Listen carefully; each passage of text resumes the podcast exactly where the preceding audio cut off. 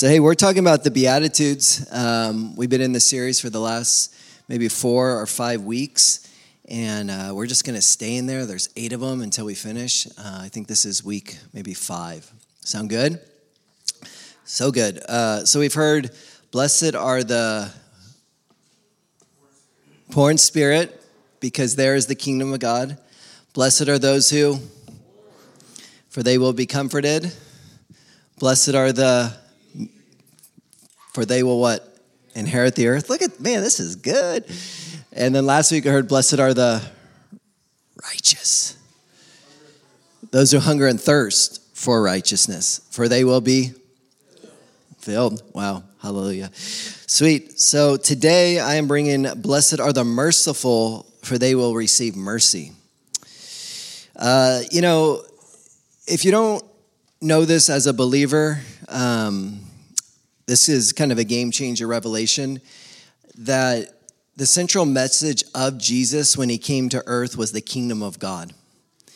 And what I mean by that is there's a culture in heaven, there's a way that heaven operates, lives from, uh, that is coming into our earth more and more.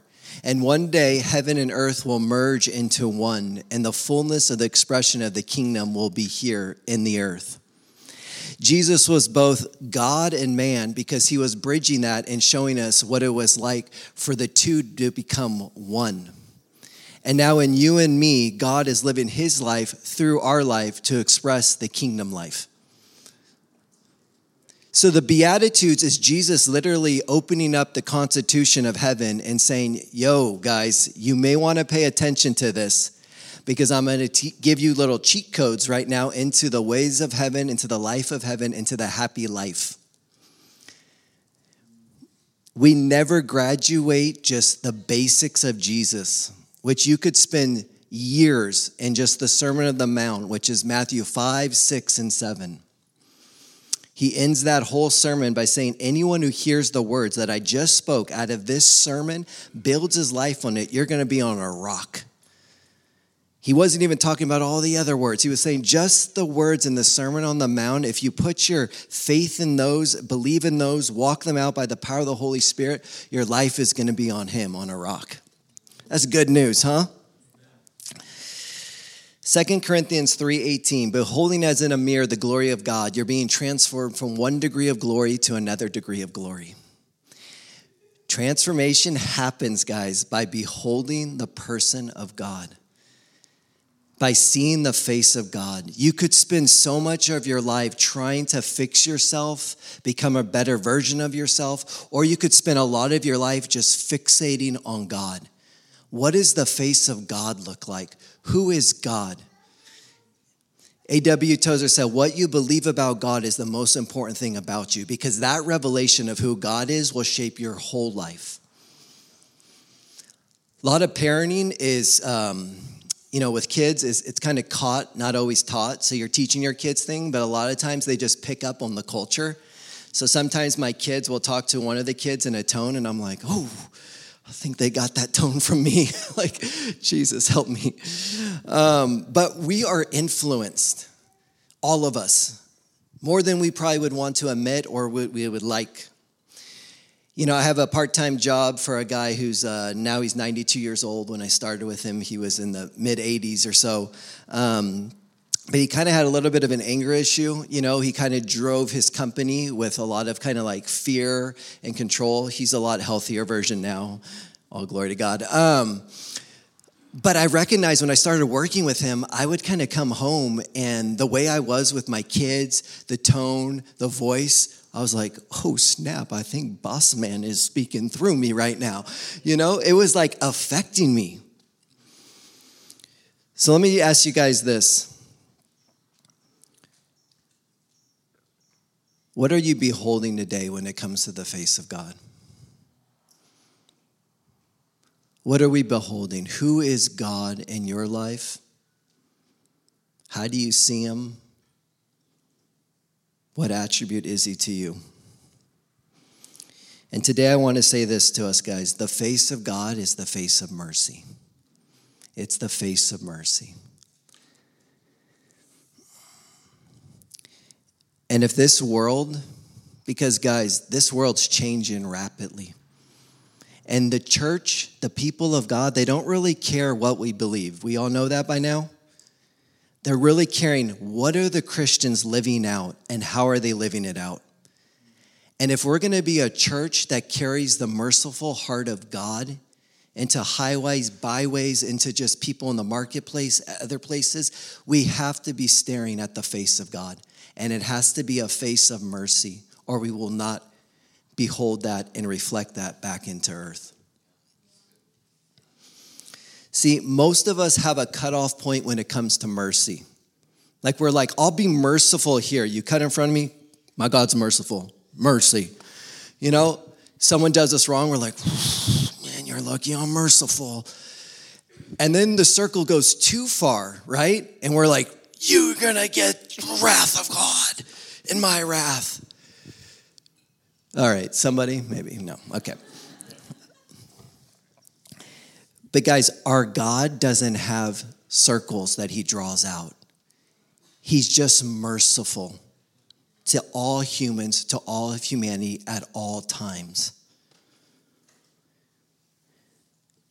I want to say this, I know it's strong language, but I believe that God's most strongest message, if I can say it like that, is the message of mercy the message of mercy. From the Old Testament to the New Testament, if you read them across like this, just as a story, you're going to see God's heart being merciful, merciful, and merciful. He doesn't know any other way to be than himself, which is mercy. And when I'm saying the word mercy, I'm talking about there's a tenderness in him, there's a compassion to that mercy there's a heart that's open. In Latin, the word mercy, misericordia, sorry if someone knows Latin, probably not saying that right. It means opening one's heart to wretchedness. Oh, isn't that good? Opening one's heart to wretchedness. That our God has a heart that's open to my wretchedness at times, to yours, to humanities. In the Greek, the word carries with it a compassion of God for our mistakes and our failures.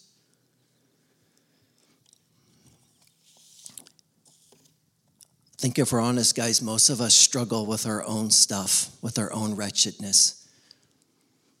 That our God can actually love us despite whatever we don't like about ourselves or behavior we have about ourselves. Guys, think about your worst moments. Don't think about them long. Your greatest regrets. Do you see a tender God, a merciful God in that place? Not judging you, not pushing you away, not asking you to clean up your act before he can be merciful to you. But do you have a God of mercy in the midst of your mistakes, your failures, and your shortcomings? And unless we have a lens for mercy through the cross of Christ, we're going to live a very unstable life with God because we're not going to be aware, we're not going to be sure how is God responding to me right now in this moment. He probably loves me a lot when I'm doing well. But when I'm not doing so hot, is his love changing? Is his tenderness changing? Is his heart opening to me changing? We're not sure.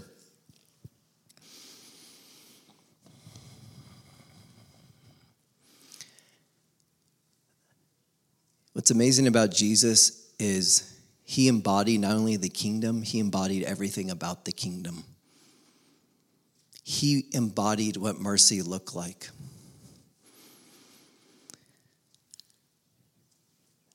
When someone has last words, you know, if you've ever been by someone who's dying, last words are pretty important, right? You kind of like lean in. You're like, what did he say? What did they say? I've only had that one time happen when I was by someone's bed. Jesus had last words from the cross. Some of them were this In the midst of being crucified, beaten, you know, taking our place, the innocent one becoming a guilty one, he literally says, Father, forgive them. They do not know what they do. Did somebody hear that? Father, forgive them. I'm pretty sure they knew what they were doing, Jesus. He's like, but they really don't know who they are, or they would never have done this in the first place. And then he's on the cross, and there's one thief here and another here. And if you were crucified in those days, you've done something really bad, like really bad. And one of them's kind of mocking him. The other one just says this When you go into paradise, Jesus, remember me.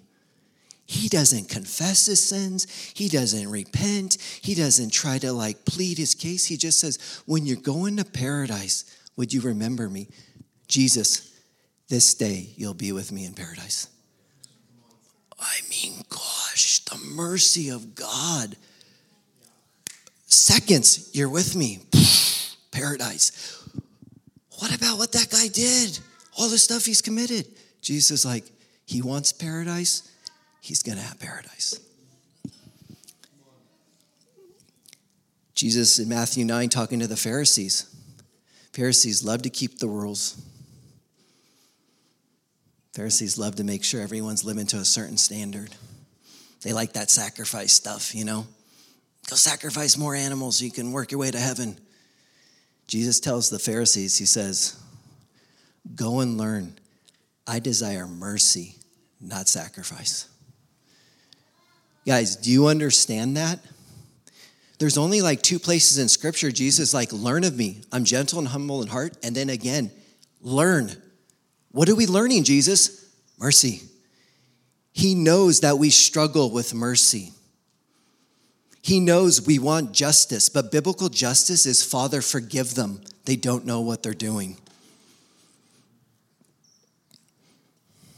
What about the parable of the prodigal son? Man, that's the best picture, in my view, of who God is and what he's like in the whole Bible. The prodigal son in that culture, that was the most dishonoring thing you could have possibly done. To ask for your father's inheritance before he's dead. And the father gives it to him, half of it, because he had two, two sons. And he squanders it all, loses it all in loose living, women, other things, returns back to dad. Dad sees him at a distance, runs at him, grabs him, doesn't ask for apology, doesn't say where you been, doesn't come down hard on him, holds him and, and puts a robe on him, puts the ring back on him, tells his older brother, your, your, your brother was lost, now he's been found. He was dead, now he's alive. I mean, do you understand the tenderness and God to show us a picture of what God is like in the midst of our failures and shortcomings? that He's literally coming at you, He's not pushing you away.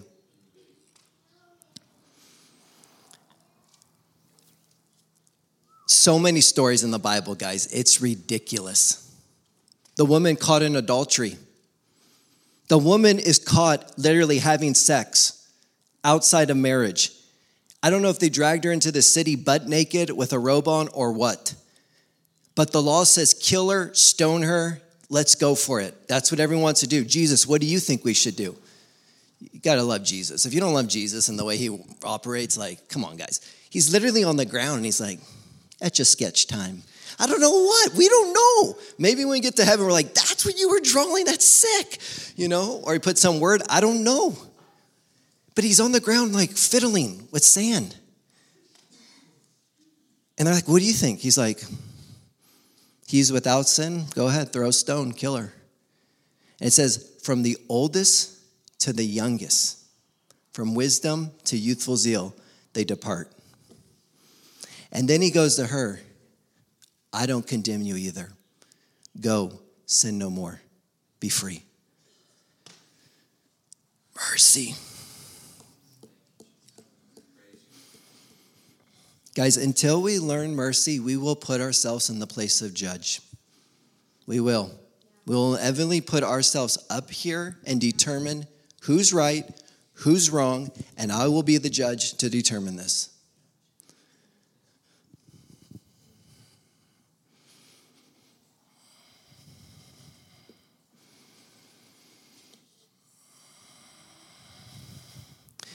I want to say this as loud as I can. You cannot exhaust the mercy of God. And then someone needs to hear that. You cannot sin enough, do wrong enough, mess up enough to exhaust God's mercy in your life.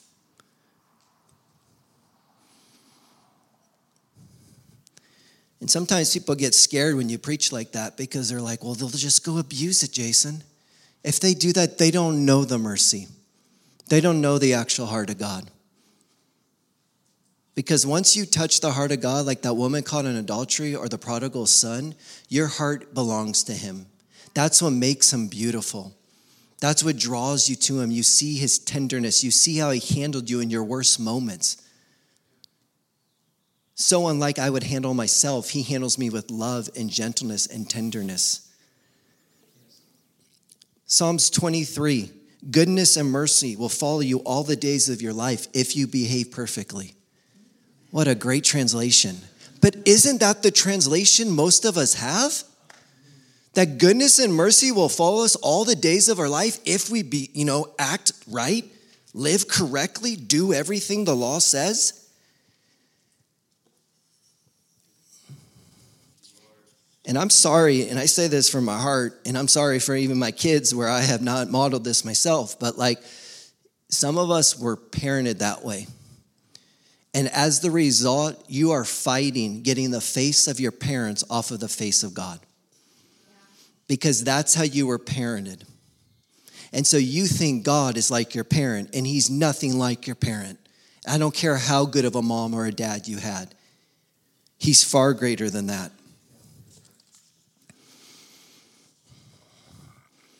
And let's not even get into the teaching in most churches because I can't even go there. And I love the church, so we'll just, period.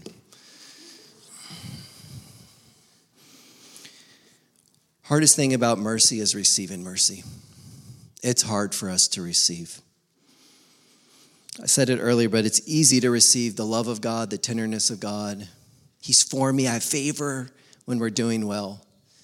The way you know if you understand the mercy of God is tell me how you're doing when you're making mistakes, when you're not living up to the standard you want to,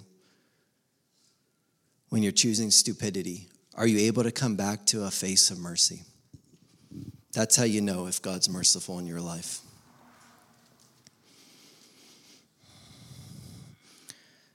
I think some of us have God like the prodigal brother. Remember the story of the prodigal brother in that, in that whole thing? He was pissed. He was like, Why would you do that?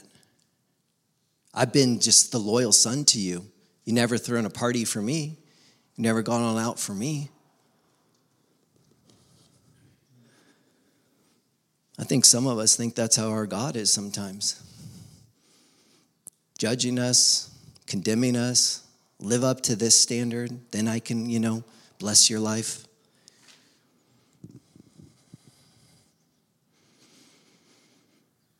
It's easy to make God in your own image. It's easy to make him like an authority figure. We're blessed, and this is why Paul was asking for the church in Ephesus give us the spirit of wisdom and revelation, the knowledge of who you are. We need to know you, God. We need real revelation, real understanding of what you are like. Because without that, we make God in our own image.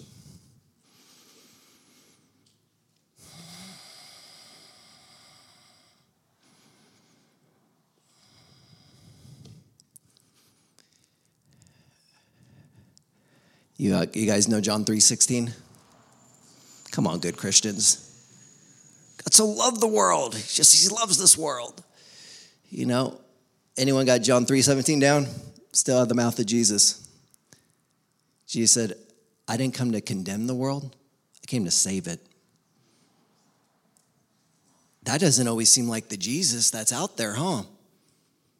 That's Jesus' words. I didn't come to condemn this world. I actually came to sozo it, to save this whole thing, to bring wholeness and health back into earth that was lost in the garden.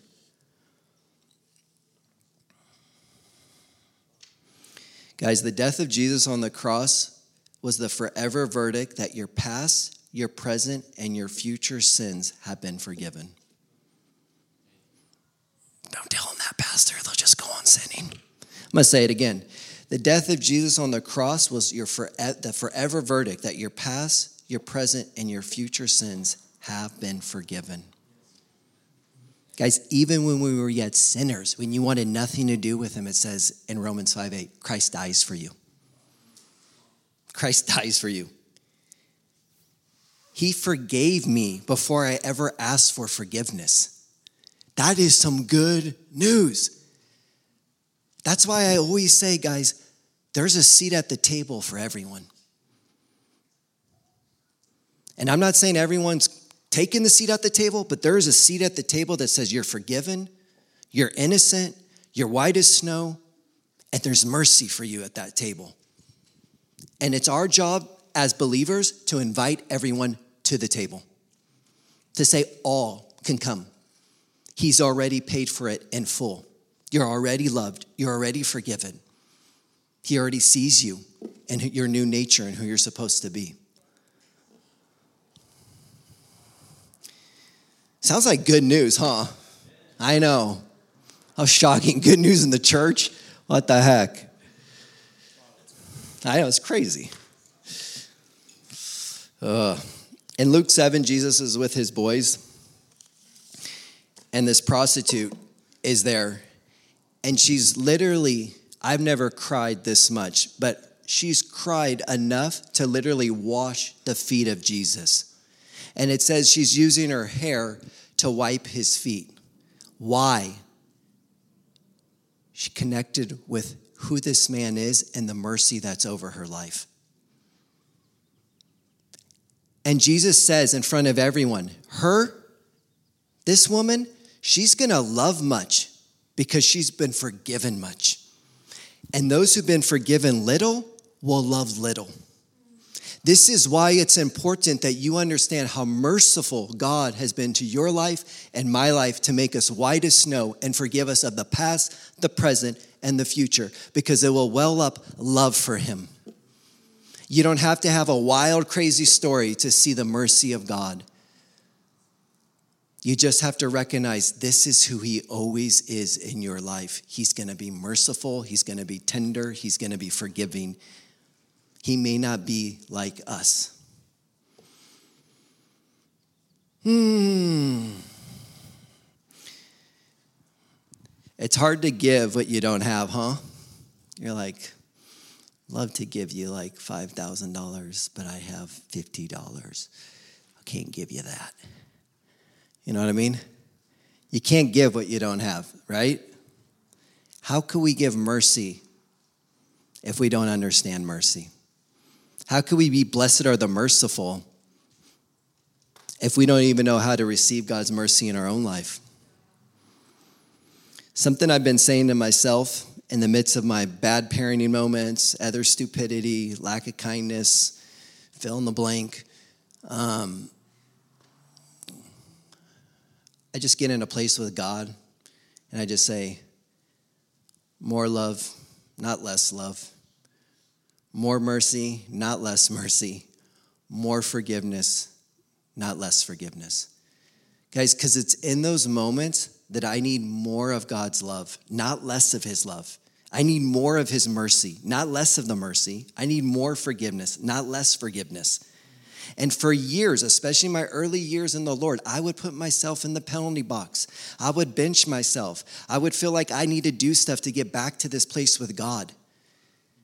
And I'm just in a season of life that I realize the thing that changes us is the love of God, the mercy of God, the tenderness of God, going back there as quick as possible and not just playing this game with the accuser of the brethren where he could just wham, wham, because he has hard evidence on you. It's either the cross was enough or it wasn't, right? Either what Jesus did 2,000 years ago was like paid in full or it wasn't. I don't know. You can try to earn this thing with Jesus or you can receive it by faith. He's given you a gift of righteousness or you can try to like package it up and get righteousness and be like, I'm opening a gift that I made for myself. He's like, What is that? That's ugly. I had a beautiful thing for you.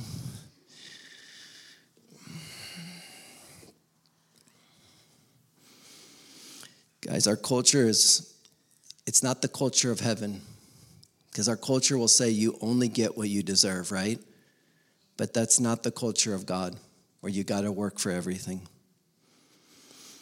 I had a friend uh, that I met 20 years ago at the rescue mission. It's a place for drug and alcohol. I kind of did, I was going to say I did time there. No, I mean, I spent time there for like a year um, or so. But this friend of mine, uh, you know, he had a pornography problem that drifted into children pornography and you know, California don't mess around. So he had three strikes on him different times. He got caught with child porn on his computer and stuff. So he's doing 25 years in prison. Um, and I talk to him about twice a month, you know. And I'll tell you this this guy loves Jesus more than he did 20 years ago, even more than he did five years ago when he went in. Why? Because he's receiving more love, not less love. More mercy, not less mercy. More forgiveness, not less forgiveness. And that is what transforms him, and that's what changes him. And that's why when we talk, all we talk about is Jesus, and we pray together, and he's excited about God because he's touching the mercy of God. I know I don't deserve this. Look where I'm at, but God loves me in this place. I'm as free as can be in this place. Come on, God. Oh, man. You know, there's a lot of ways that we are like God. You know, in the fruit of the Spirit that flows out of us, God's fruit, but it's still the fruit of the Spirit, the ways that we can operate that Jesus operated. But I'll say this there's one way that we are not like God, and it's in the place of forgiveness. Because both in the Old Testament and the New Testament, it says this about God when it comes to forgiveness Your sins and your lawless deeds I remember no more. I remember no more. God actually has a gift that we don't have to forget sin. I don't try to understand it. I'm just telling you what the Word of God says. Guys, somebody, I know it's a little warm. Did you hear this? Your sins, your lawless deeds, I remember no more. People live their whole life plagued with things they've done from years back. And then they bring it up to God, and He's like, What are you talking about? Well, you know, what are you talking Come on, God. And God's like, I don't remember. Guys, this is Jeremiah 31. This is Hebrews 8. This is Hebrews 10. He's saying, Your sins and your lawless deeds, I remember no more. Our God has a gift we don't have that He forgets our sins. We keep track of our sins and the sins around us. And God's like, I don't keep track of any. I'm just a forgetting God. That's such good news. That's like the happiest news that you don't have to carry around guilt and shame and wondering, what does God think of me? You just go back and be like, God, I love you. Thank you that you forgave me for everything from the past, the present, and even the future. Guys, the face of God is the face of mercy. There's no punishment with God, there's no debt to be paid anymore. This is what Jesus did 2,000 years ago. Wow. Let me show you guys something, little visual. Any artists in here? I graduated college, but I took art history three times. Flunked it the first two times. Just gonna be straight up. Do not do art history. But Rembrandt, is that how you say it? Come on, some art majors in here? Nope. I clearly didn't do uh, architect school either. Okay. So it's saying, thanks, Ben.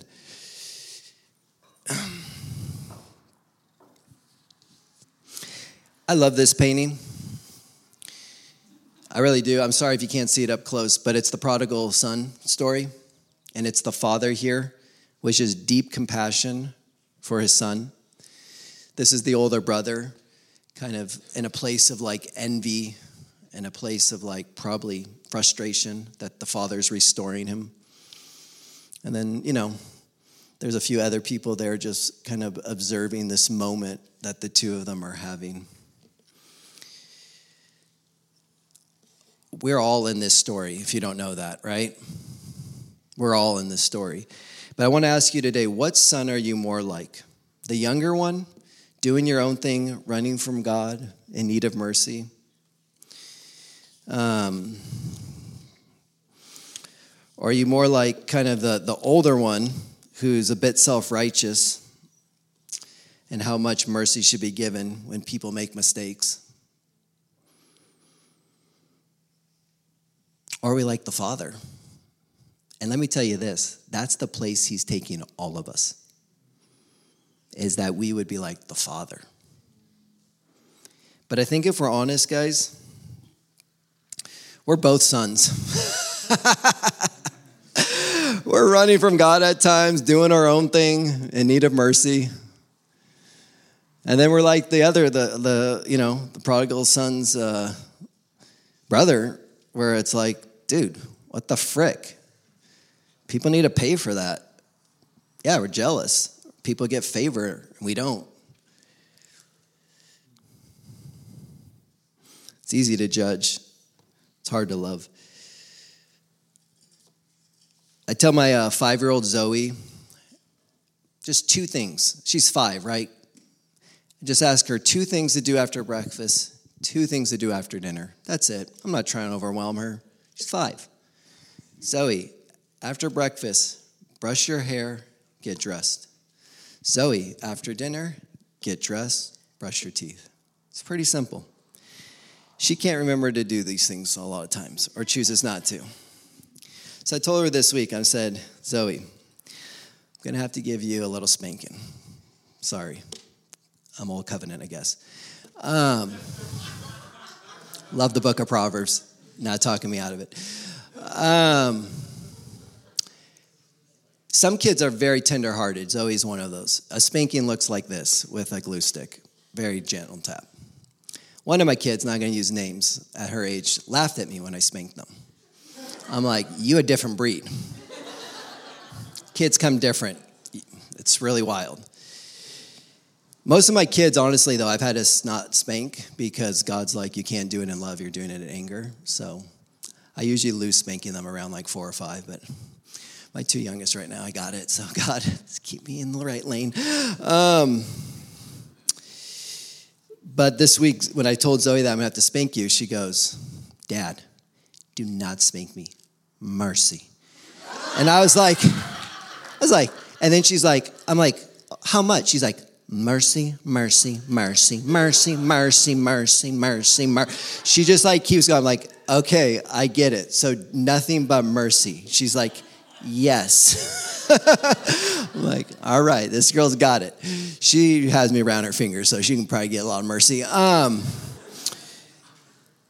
but guys, blessed are the merciful, they will receive mercy. Guys, out of my seven kids, though, the one that receives the most mercy is Zoe. Who's the most merciful in our family out of my kids? Zoe. You saw the video week one, right? What was that about? Do you remember that? She was sticking up for hope. You better give hope mercy. Isaac does things wrong. She's like, mercy for Isaac, Dad. Don't, don't spank him. She tells on JoJo, she's like, but don't get her in trouble. Don't give her an extra chore for that. I just want to let you know. You know, it's just like, it's just, she like pleads mercy. Serious. I don't know how to grow in mercy, I'll tell you, but, but I see it in Zoe. And I recognize too, like the more that I connect with God who's merciful, the more mercy flows from me. And that's why we have to see the face of God as a face of mercy. Amen, amen. All right. So don't forget, guys, when you mess up, your God wants to hug you, He doesn't want to judge you. Yes? God?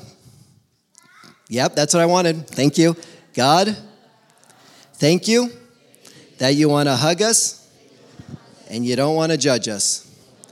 Help us to embrace your hug this week. Amen. Good times.